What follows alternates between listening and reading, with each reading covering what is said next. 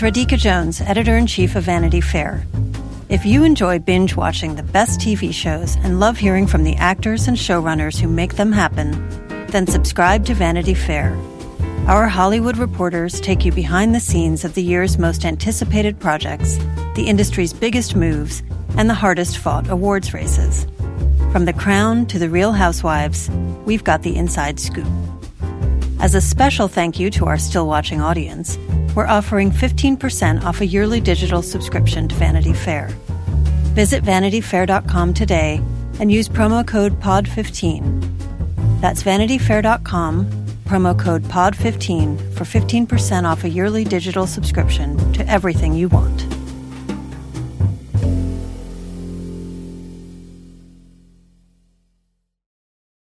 This episode is brought to you by Progressive. Most of you aren't just listening right now. You're driving, cleaning, and even exercising. But what if you could be saving money by switching to Progressive? Drivers who save by switching save nearly $750 on average, and auto customers qualify for an average of seven discounts. Multitask right now. Quote today at progressive.com. Progressive Casualty Insurance Company and Affiliates. National average 12 month savings of $744 by new customers surveyed who saved with Progressive between June 2022 and May 2023. Potential savings will vary. Discounts not available in all states and situations. AI is making waves in every field it touches. President Biden is now on TikTok, and the election draws closer each day. With so much going on in the world, it is hard to keep up with it all, let me tell you. Hi, I'm Kai Ryssdal, the co host of Make Me Smart. It's a podcast from Marketplace. And every weekday, Kimberly Adams and I break down the latest in business and the economy with short daily episodes to make it easy for you to stay in the know. Listen to Make Me Smart wherever you get your podcasts.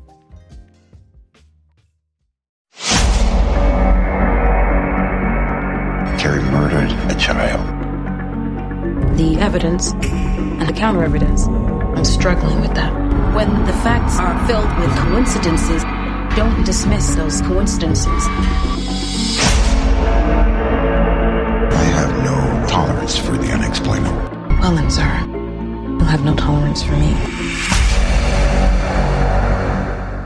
Hello and welcome back to Still Watching The Outsider. I'm Vanity Fair senior writer Joanna Robinson. And I'm Vanity Fair chief critic Richard Lawson. Every week on this podcast, Still Watching, what Richard and I like to do is break down the latest episode of a TV show that we are watching, obsessing over. Uh, you name it, we're doing it. Uh, we will not spoil anything this week beyond season one, uh, episode nine, titled Tigers and Bears. Uh, written by Dennis Lehane and directed by Charlotte Brandstrom. So we are not ruining anything about the finale because we don't know anything Mm-mm. about the finale. Um, and in fact, uh, what I'm discovering is a lot of book readers, people who read the Stephen King novel that the show is based on, don't know what's going to happen in the finale. Uh, so that's always a fun position to be in. Um, so if you are a book reader or not a book reader and you want to email us, stillwatchingpod at gmail.com, your thoughts, theories, uh, feelings about, uh, you know, the, the final episodes of The Outsider, we'd love to hear from you. Um, this first email comes from, uh, Maureen, who's written it a couple times, uh, with some helpful sort of book show comparisons. Um, this is usually my job, so I really appreciate Maureen doing this job for me because I didn't read the book. So, um, Maureen says, really enjoying your podcast. Uh, I wish I could have joined in on the survival prediction, but with my book knowledge, it would only lead to spoilers.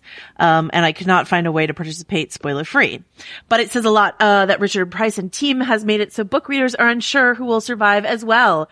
Um, I'm guessing with many of your viewers, everyone is very worried about Andy we're, I'm very glad they added his character because his character adds a lot of suspense because, um, you know, as we've mentioned before, this is me ad libbing right now, not Maureen, but because as we mentioned before, Andy's not in the books.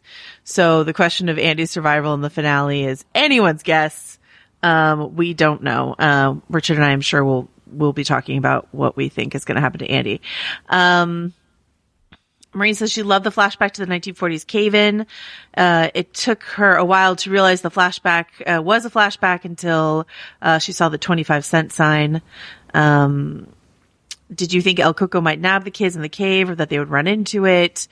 Um, and then uh, another another difference to keep in mind is when sniper shots start, they have no idea who's shooting at them.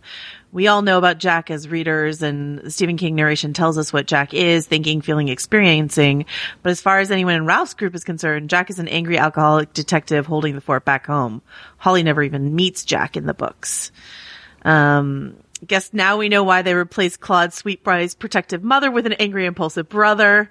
Uh, it's a nice touch and necessary. When reading the Stephen King book, you never doubt the shape-shifting monster exists, so there was no need to have a real character validate by interacting with it. Many changes Richard Price made his story about making sure El Cuco is interacting with our physical world, um, you know, because we cannot be inside anyone's head uh, in, a, in a TV show. So, um, so those are some of like Maureen's feedbacks about differences, um, which, um, as far as I know, the cave flashback is also in the book. Um, and I actually thought it was, it was really effective. Um, did you, did, did it, did the flashback fool you at all, Richard, um, when it, when it happened? No, because the clothes on the kids. Yeah, the, the, the, the flashlights. yeah, I mean, even like me, right in the, beginning. yeah. flashlights. Yeah, yeah. Uh, there was there was a minute where I thought it might be uh Claude and his brother when they were boys. Mm-hmm. Um, uh, even though so it was the 1940s and you know those guys would have been boys maybe in the 60s. Um, but I think because uh or 70s, I don't want to. Um, but uh, I think because of um, it just gave me such hardcore stand by me uh, vibes of these boys like going off into the woods, and so that I think put me in the mindset of like the 50s and 60s. But we were even earlier in the 1940s. Um, did you like the flashback? Did it work for you, Richard?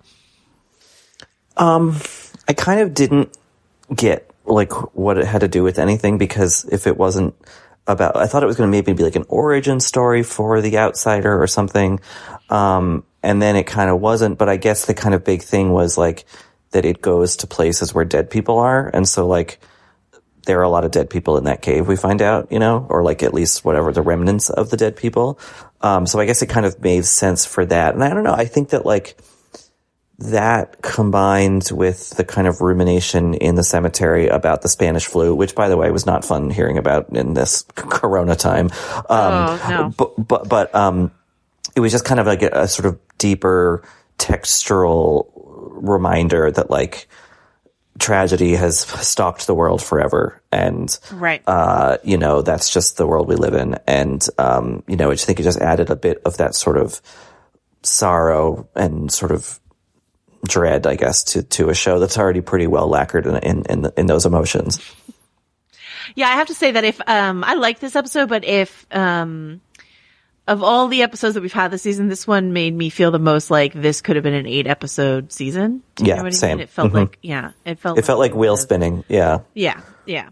Um, two two quick things to mention before we um before I I give my uh, cave flashback thoughts, which I know you're dying to hear. Um, one correction is that uh, last week I said that the actor Paddy Considine is um, Irish. He's not. He is British. A lot of people wrote in to talk to me about that. Um, I I just wonder by what right does he call himself Paddy if he's not um, Irish? is my question. Um, I, I thought he was Irish too because I had seen him in, um, in America. N- well, no, but also um, that Jez Butterworth play that was on Broadway that was like there was like forty people in the cast and a live goose and a, Oh, like yeah, right, yeah. yeah, Well, not- I can't remember the name of it now. I but can't remember it either, Anyway, yeah. he was the lead and he played an Irishman, so I I, I just assumed. He has played many an Irishman. His name Mm-hmm. is Paddy, but he is in fact British, so let the record reflect. Um, also, I think I said at one point that none of the, like, people that El Cuco had copied had survived, but that's incorrect, of course. Uh, we met the woman in prison, uh, over in New York. She's still hanging in there as far as we know. So, um, you know, there's hope for Claude, that Claude might make it through. Um, and then a lot of people seemed concerned about whether or not El Cuco had, uh, scratched, uh, uh, I'm going to call him Grumpy Cave Dad, uh, is what I've decided to call him, um, in the fight that they had last week. I, I didn't really get into it because I kind of thought it was irrelevant since the, transformation cycle is 20 plus days. It's not like the monster was going to like immediately double another person. That's not how his like, um, system works. So it felt irrelevant to me whether or not he scratched the dad because I, I am assuming this ends with the monster dead. If it doesn't end with the monster dead, if it ends with the monster limping off into the distance and slowly turning into this bearded man, then like, you know, I, I will admit that I was wrong, but, um, I cannot see a version of this show where this monster survives, but who knows?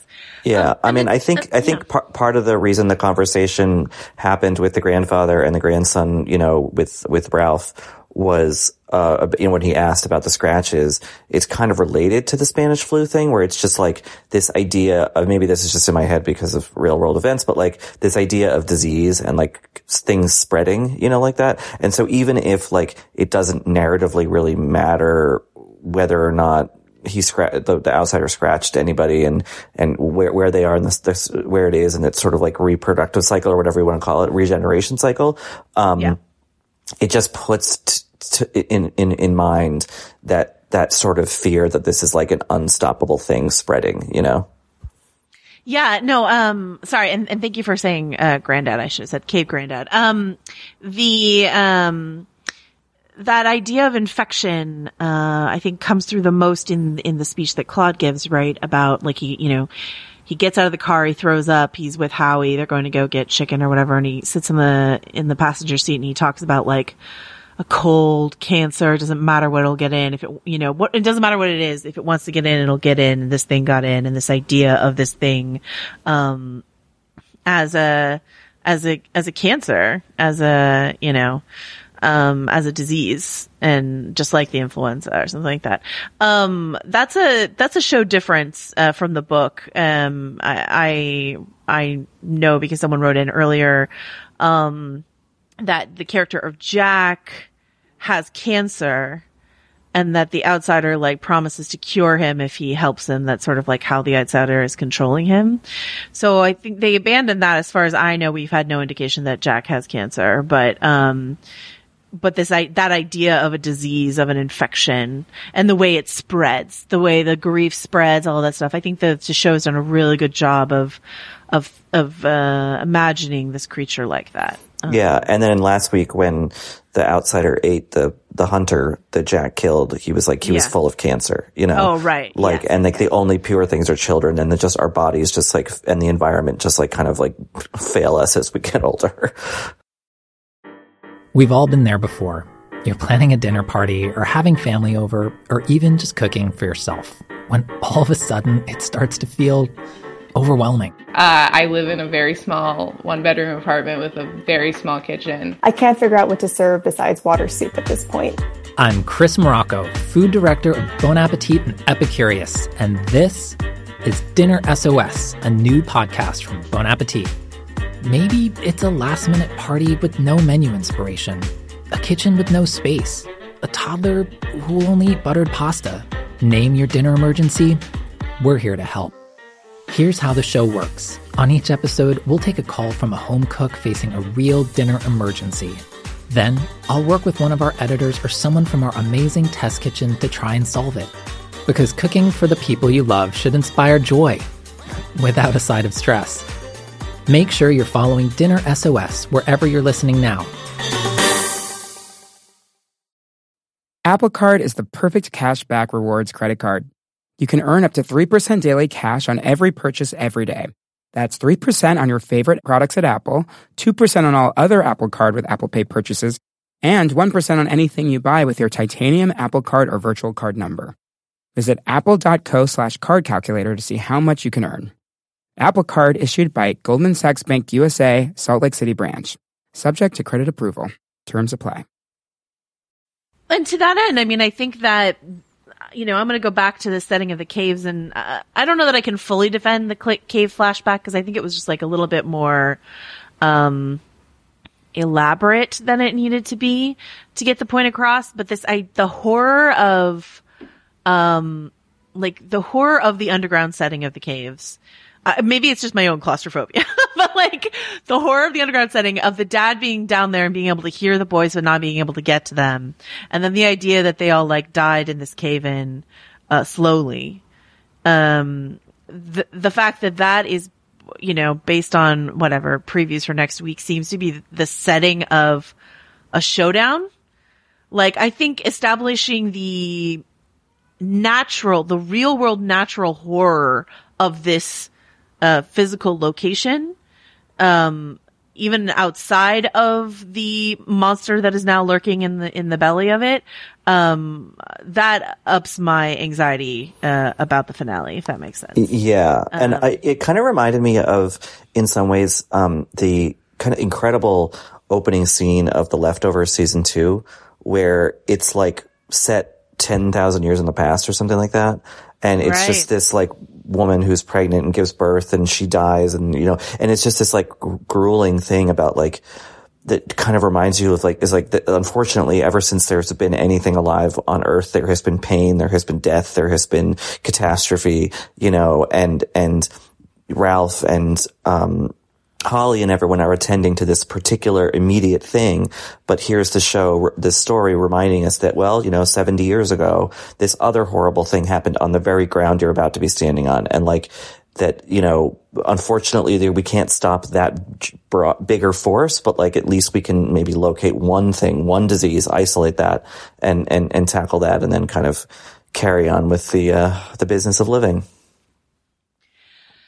One thing that I think we talked about the, we felt like these few episodes that we have here, um, out of town needed to do was really, um, establish Claude as a character that we cared about, were very invested in, and that's how I felt anyway. Um, how, if, you know, if that, if that is something that they should have accomplished in these episodes, how effectively do you feel they've done that, Richard? Mm, I don't know exactly. I, I also think that like, um, adding this brother character in kind of at the very end and like giving him like kind of stuff to say and do. And Holly said to him at one point in this episode, like, we need you. And it was like, huh? Like, I feel like it's kind of distracted from Claude a little bit. Um, and I think maybe earlier in the season, we just needed to spend more time with him. And I think that like, maybe the fear was, well, that the viewers would figure out too soon why we were focusing on him.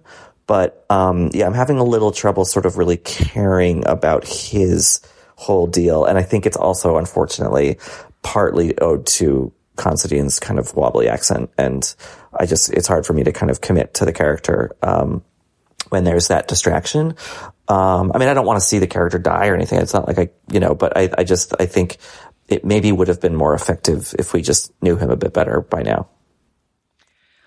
there is the the pair of scenes, which is like the side of the road with Howie, and then at the chicken like the chicken place with Howie, where he's talking about like you don't remember me right, sort of thing. Mhm. I feel like those were a- attempts Yeah. to create this character as someone that we like cared a lot about, and yeah, I don't think it really landed, and I don't know if that's up to the acting or the writing or what, but I'm just sort of like do I want him to die? No, but you're right. I think I think the character of Seal Bolton, his brother, is sucking up a lot of the oxygen in the room, and and some of his energy is really compelling to watch, like the way in which he sort of, um, you know, sparks against Holly and and and what she has to put up with there. You know, like that's interesting to me. The his whole like line about how she should be washing the cups or whatever. Like that's Right.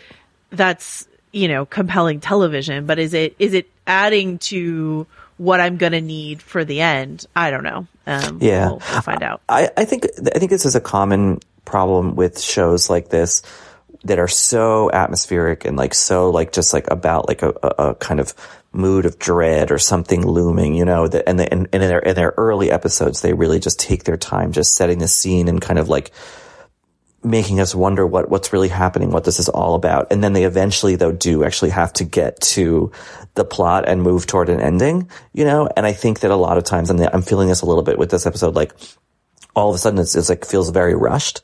And you're like, wait, wait, wait, but like, mm-hmm. where's that, where's that, that, that pacing, that, that kind of enveloping thing? And it's like impossible to like fully sustain that for a whole run of a, of a, of a season of television. But like, I think if they had reshaped the season a little bit, so maybe a little bit more had happened an episode or two ago. And so there was more of a kind of gentle arc rather than what we're experiencing now. I don't know. I just, this episode kind of felt like both like filler and like not enough, you know?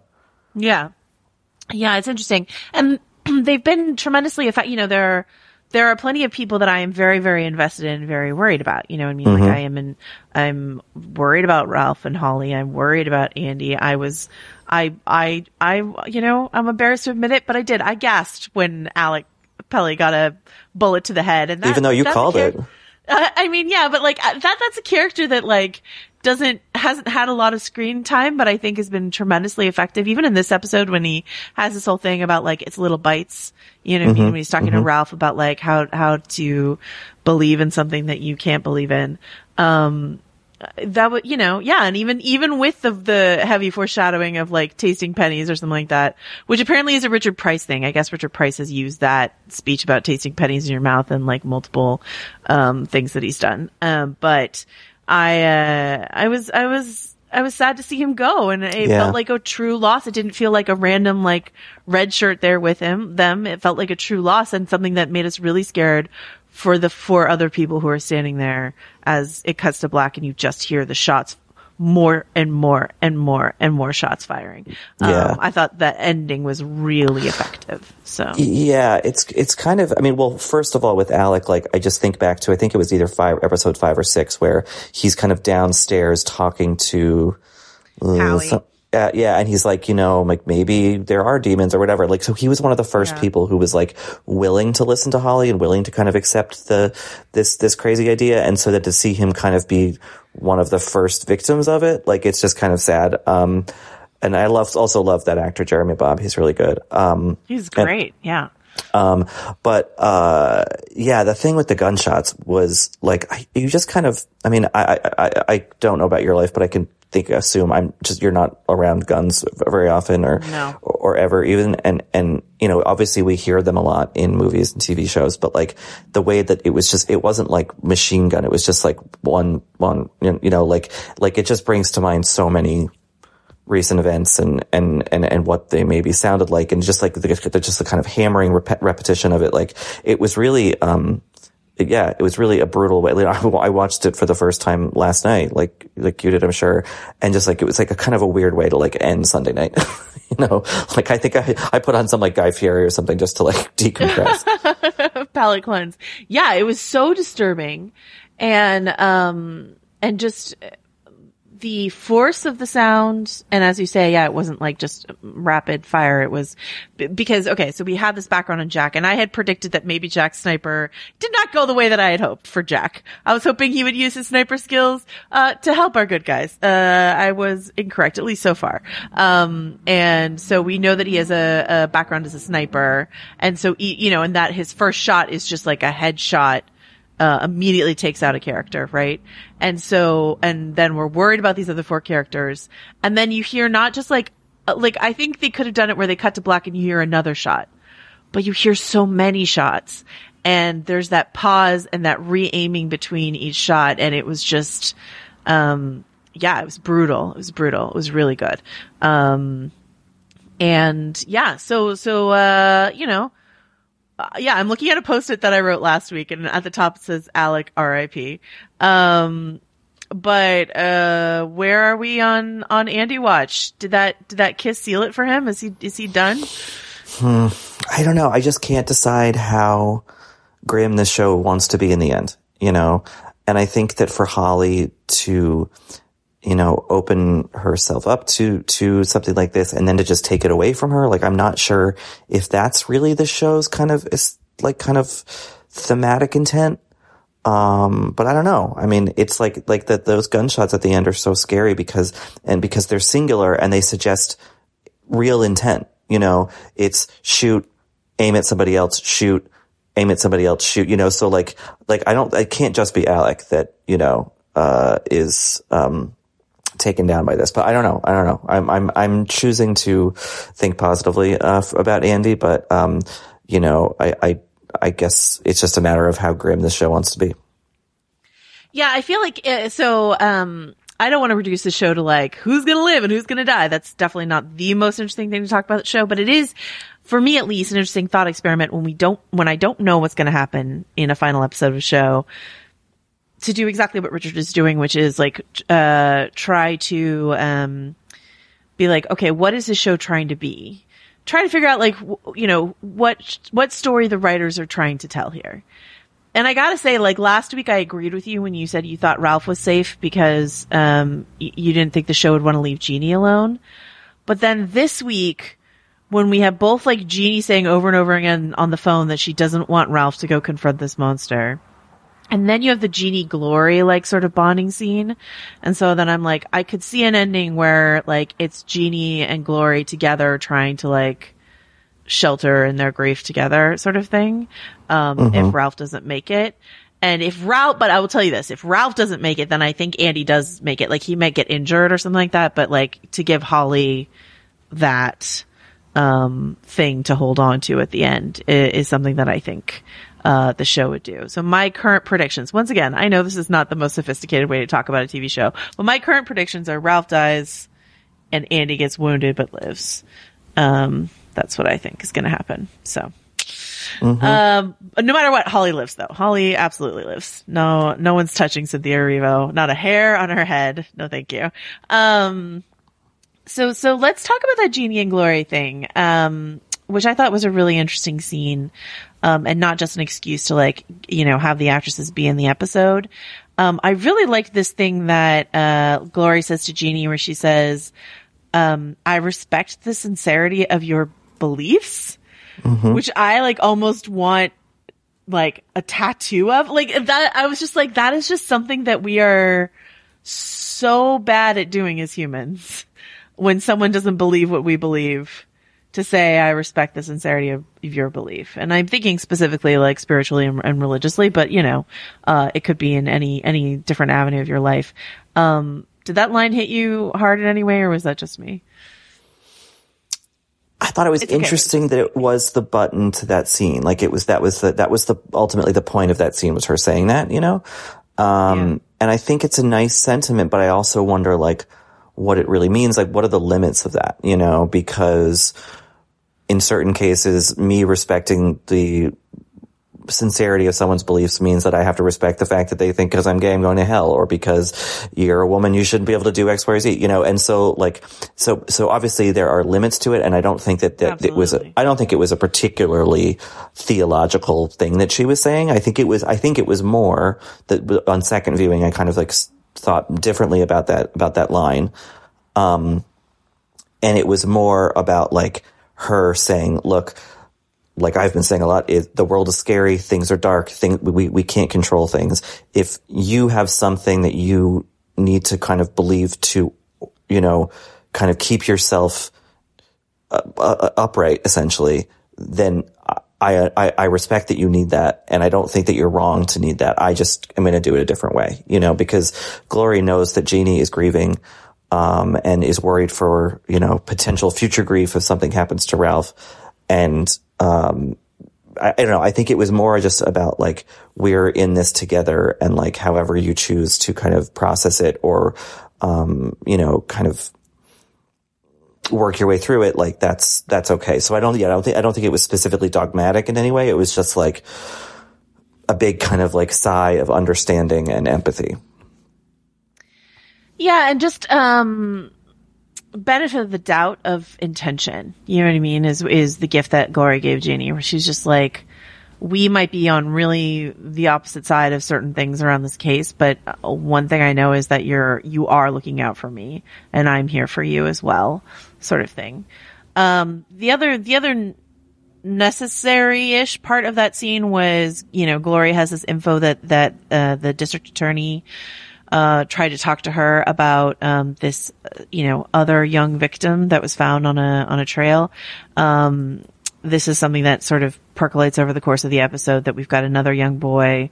Um, the way that the district attorney reacts uh, to this evidence feels like he's he's having a you know, because we saw him uh, get really ambitious around the Terry Maitland conviction. Um, and then when it all went south, he was just sort of like, I think he was going to run for higher office or something like that. And then he decided not to because he was just like, this is all so ugly. And then the, the existence of this other young victim seems to further underline, uh, Terry's, uh, innocence, right? Um, because it happened after, um, Right. Terry, Terry died. Um, I'm, I'm curious. I don't know that I fully understand its functions in the show. Is it meant to present like a, a, a an El Cuco less real world alternate solution to, um, you know, the Terry Maitland question? Like what, what are we, what are we meant to take from this second boy? I don't think it's supposed to be a victim of El Cuco, right? Um, that No. didn't feel correct to me. So like, No, I, Um, I, I, I kind of of, of two minds about it. One is just that it's like, like here's the further chaos of the world, and like even if you take out one thing, there's another thing lurking or whatever. But I think you can illustrate that, and the show has illustrated that in ways that don't involve this character from earlier in the in the season, who we kind of forgot about. I Um, definitely forgot about him. So what I think it, yeah, I mean, same. I mean, what I think it's setting up is, you know, it's something that, um, I think it was Seal was saying like, okay, so you call the police and then what do you tell them? You know, and then, and Ralph's like, oh, you don't have to. We just say that, you know, blah, blah. blah. So my guess is that they're gonna, it, it's somehow gonna be like, th- th- th- whoever did that, that to that other kid is going to be sort of like the, they'll just roll that all up together. And so they don't even have to deal with like this monster thing, you know? Right. So like the, supernatural. right. The band of merry men, whoever survives and, and Holly will know what happened, but the rest of the world will just kind of be like, Oh, look, it was this thing and never be the wiser about, about all that. I think, I think it was kind of setting up like the, the plausible ex- explanation, even though it's not, not true at all. Yeah. Right, correct. I I agree with that. Um, I just think it was I don't know. Uh, This whole episode hangs together weirdly for me. Um, so uh, we've got. Let me ask you a question. So you know, Jack gets all of his weaponry together and and goes to find a perch because they get you know they get warning that um the, the as you say the band of merry men are coming to the caves because Seal stupidly told, you know, how he got high and Seal told Claude, uh, what the plan was. That was all, that all felt extremely clumsy to me. Um, like why they wouldn't put a, you know, someone a little bit better than Howie on the case if Howie is like gonna just, you know, it also felt like Howie wouldn't have done that, like let his guard down that much in that way and all that sort of stuff. So, um, that all felt very convenient as a way for, you know, the the monster to get the info, but our heroes not know that the monster have the info that they're coming, right? Right. Um, but uh, but so since the monster does have this info, you know, Jack is sent out to sort of guard the cave, and we get this shot of him setting up, and there's a snake on the rock, sort of like nearby. The shot he's in the background, and the snake is sort of like snaking around um, the rock where he's setting up. So there's a couple options here. One, this is like Chekhov snake, right? And like it's gonna strike Jack uh, in in next week's episode, stopping him maybe somehow. Um, is that possible? Maybe, but to me, it feels more like the bug shot from uh, Mhm. another episode, where it's just like the, uh, you know, it goes back to sort of what you're talking about. This like the the life cycle of um the natural world the, the dangers of the natural world like ever all the creepy crawlies that are out here in in rural united states um uh, you know that just add all this like great atmosphere to this horror story. Um you know a snake also like sloughs off its skin the way that El Cuco does and stuff like that. So that's like an especially like good image to have right then. But i don't know that that sort of um did you have any uh different snake thoughts Yeah, no, I mean, I think I, th- I think it's the kind of the, the danger of the natural world. I think you know something that's always so. Whenever you read these like crazy stories about someone attacked by a mountain lion or a bear or something like that, you know, it doesn't have that often in, in America. But um, uh, my first instinct is to be like, oh, but like, why would it do that to somebody? And it's like the bear doesn't know the bear doesn't know it's a person or the person's narrative or anything like that. The snake, like, like that, like it, the natural world is indifferent to us, you know? Um, and I think that we've gotten a couple of reminders of that with a snake, you know, um, and the cave collapse and all that. And obviously the snake, you know, biblical stuff, symbol of evil, symbol of the devil, whatever, um, Right. or Voldemort or whatever, you know, whatever. You know, but yeah, I think, I think it's more just kind of reminding us yet again, like that these people, that, that these people are surrounded by danger, that where everyone is surrounded by potential danger at all times. And like between, you know, children getting abducted and children getting trapped in caves and all manner of other things, it's a wonder that anyone lives past eight years old, you know, like there's so much scary stuff out there. And the trick about being alive is to, manage that fear and manage that worry um, in a way that like you're not just kind of bogged down in like despair and misery at all times. Yeah, I think that's right. And um I think that um the the the the biblical stuff is is important to have peppered throughout the show because because the theme of belief is so important and and I wanted to take that opportunity to talk about like Ralph and his belief and the state of it in this episode because you know we have that look at the end of last week where we where Holly and Ralph are looking at each other and we were kind of like okay does okay is Ralph like fully on board now and what we find on this episode is he's not so there's still an opportunity I think for Ralph to either have a I fully believe moment or falter because he never is able to quite get there. Because what he says in this episode to Howie is like, uh, if I were you, you know, while you're around these folks, just go ahead and pretend you believe. Um, mm-hmm. and it seems like that's not that Ralph is like fully pretending, but that he's just like really having trouble with it, you know? And so I think that's gonna, that's gonna be the question when it comes down to it for Ralph is like, can he get all the way there and believe that what he's fighting is a real monster?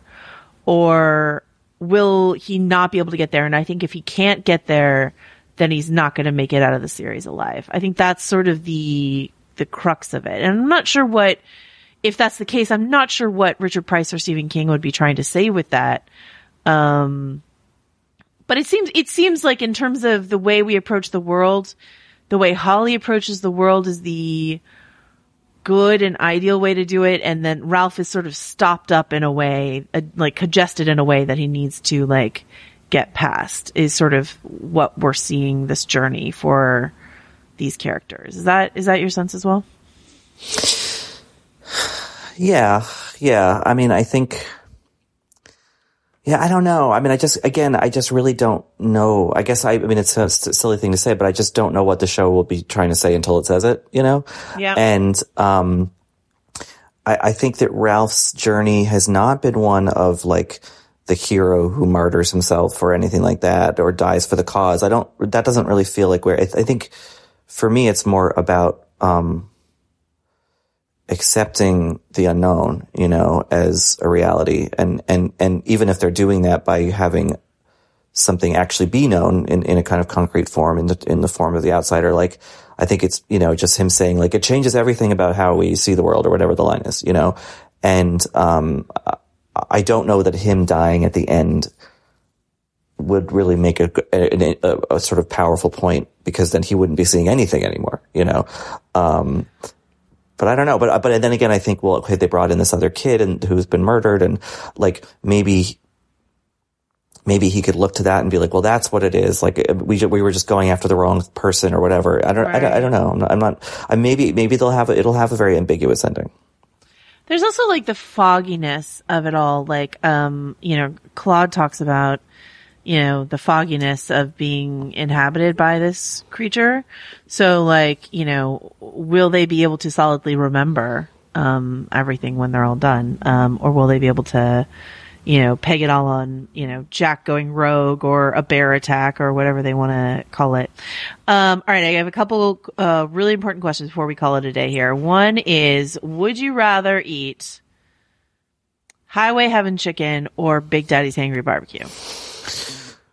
Oh my God. I mean, this is, you know, and I, whatever, however you answer, Joanna, just know that I respect the sincerity of your beliefs. Mm-hmm. Um, I, but, I, however, do not. There is a wrong answer. if I say the wrong thing, I'm going to hell. yeah. um, you know, I kind of, I gotta say, I'm sure the roadside fried chicken is great. Um, but like something, the place didn't look like it was like in that great shape. So I'm going to have to go with, you know, a classic in, in, in the Hangry Barbecue. Ah, we're divided again. I got to mm. go with Highway Heaven Chicken. Um, how can you say no to something with heaven in the title? That's um, true. Anyway, uh, yeah, uh, let us know what you guys think about, um, this fried chicken. And, uh, you know, if you guys are, are fried chicken experts, I am not because I've never lived in the South. Um, but if you are, let us know.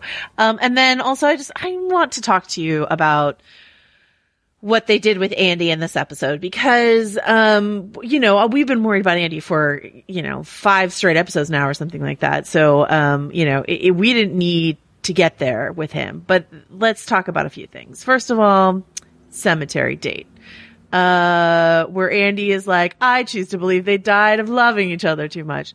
Then we stand a man who does the dishes, right? Uh, when Seal does this thing where he looks at Holly and he's like, you know, basically, uh, to the only female in the room, shouldn't you be doing dishes? And then Andy goes ahead and does them, right?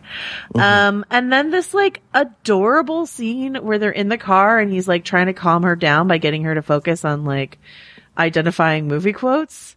Uh, Mhm. which she can about movies that she's never seen. And he like obviously just like loves that about her. Uh, man, they just really did a lot of good work with Andy in this episode. Is all I have to say. So I didn't Yeah. need to love him more, but I do. So And it's such a gentle, kind of credible thing. You know, he's, he's not like superhumanly kind or whatever. It's just like, it's kind of nice little subtle things. Um, and I don't know. I just, I have to believe that like, I mean, Richard Price and Dennis Lehane, like, they're humanists. Like, they, they, you know, there's, there's generally, so not, not hope necessarily, but there's some sense of like, grace uh, in their stories. So I'm just hoping that they, you know, they can kill. Honestly, they could kill whoever else they want, just not Holly and Andy. So R.I.P. Yunis. Uh, I'm sorry. yeah, I had the um Derek Cecil who's playing Andy. It's just like I think there's something. There, there's a number of things that they did to really, really, really just like you know hit us over the head with how much we should like and care about Andy. But like, it's something as simple as Holly is, you know, they talk about like what a um a lid for every pot or whatever, right? And Holly is someone who moves through the world with some difficulty given the way that she interacts with people. And so there's something that does our hearts as audiences good to see someone who appreciates her so much for fully who she is. And just the way he, like, he, he just has to like smile at her with a great deal of respect and affection, uh, when she does what she does, um, to, to make us love him um, because we care about Holly and we're rooting for her. And uh, so yeah, so how dare they make me so scared for Andy? And um, I don't, I don't know how I'm gonna live with all this anxiety until next week, Richard. I know, I know. Maybe well, I I should mean, uh, drown my sorrows in some highway heaven chicken or something like that. I don't know. Uh, there you go. That sounds that sounds like a healthy response. yeah, that's that's that's totally Yeah. healthy. All right. Um so yeah, is there anything anything left to talk about in this episode or anything like, you know, we presume we're going for a classic king hero versus monster, you know, Pennywise in the sewers um standoff. But um, you know, and there's going to have to be some sort of emotional catharsis for our characters in theory Ralph uh to allow him to have victory over this monster dealing with him, maybe processing his kid's death in a way that he has yet been able to, something like that. Yeah. Uh, we've got, we've got the second wave cavalry of the Bolton brothers and Howie, like, as an, you know, as someone who could, as people who could like, oh, I don't know, get a wounded Andy to safety, maybe, uh, something like that. You know, we've got, we've got some, some other folks coming. I have some questions around Jack. I'm still rooting for Jack to uh, play hero in some way, um, to really fight against the thing that has a, a hold of him and help out and play hero. Um, his, uh, his work at the end of this episode though is not, uh, giving me a lot of hope for that, but, um, I have to think that that's something we might see in the finale. Um, do you have any finale wishes or thoughts? Well, just because I keep mentioning it, and why not mention it one more time? Um, I just hope there. You know how, like, again, it was so surprising when True Detective first season ended on that note of hope, where you know the light is winning. Yeah. I just hope we kind of get something similar with that because for all that's happening outside of the world of this show, it would be nice to, after spending, you know, let's say nine hours and forty eight minutes in the dark, uh, just to spend a few in the light, uh, um, you know, at the very end of the episode. I don't know if that means like we close on just a scene of like Jeannie and Ralph and Glory having dinner or Andy and Holly going on a date or like something, you know, just something to remind us that like while there is the, the world is dark and full of terrors, but also, uh, some nice things to cling to, uh, to, uh, make our way through all those terrors. Um, excellent. Yes. Um, I, I will wish for Andy and Holly to go on a date and go watch the 1942 film, The Man Who Came to Dinner, which is an excellent film by the way, Bette Davis film that was referenced in this uh, episode. Uh, that seems only fitting uh, as as a date that they could go. No more cemetery dates is what I'm saying. Yeah, it's All enough. We've had it. future should be movie dates. Um, all right. So until until next week, Richard, where can folks find you? Oh, well, my brother wants to show me this really cool cave, so I'm going to go look at that with him, I think. Um, and if I get reception, I'll tweet from Rylaws and uh, be posting to vanityfair.com. Where will you be? Oh yeah. Um, I'm going on a date to a cemetery. Um, I'm stop, like I'm, I'm brushing up on my facts about the uh, Spanish flu because I think that will just really seal the deal for me um, on that date. Uh, nothing more romantic. I will also be tweeting from uh, at Joe wrote this. You can hear both of us on the podcast Little Gold Men, and we will see you to either mourn Andy or uh, rejoice Praise in him? his survival. praise him. I'll praise Andy. Um, next week on the final episode of Still Watching The Outsider.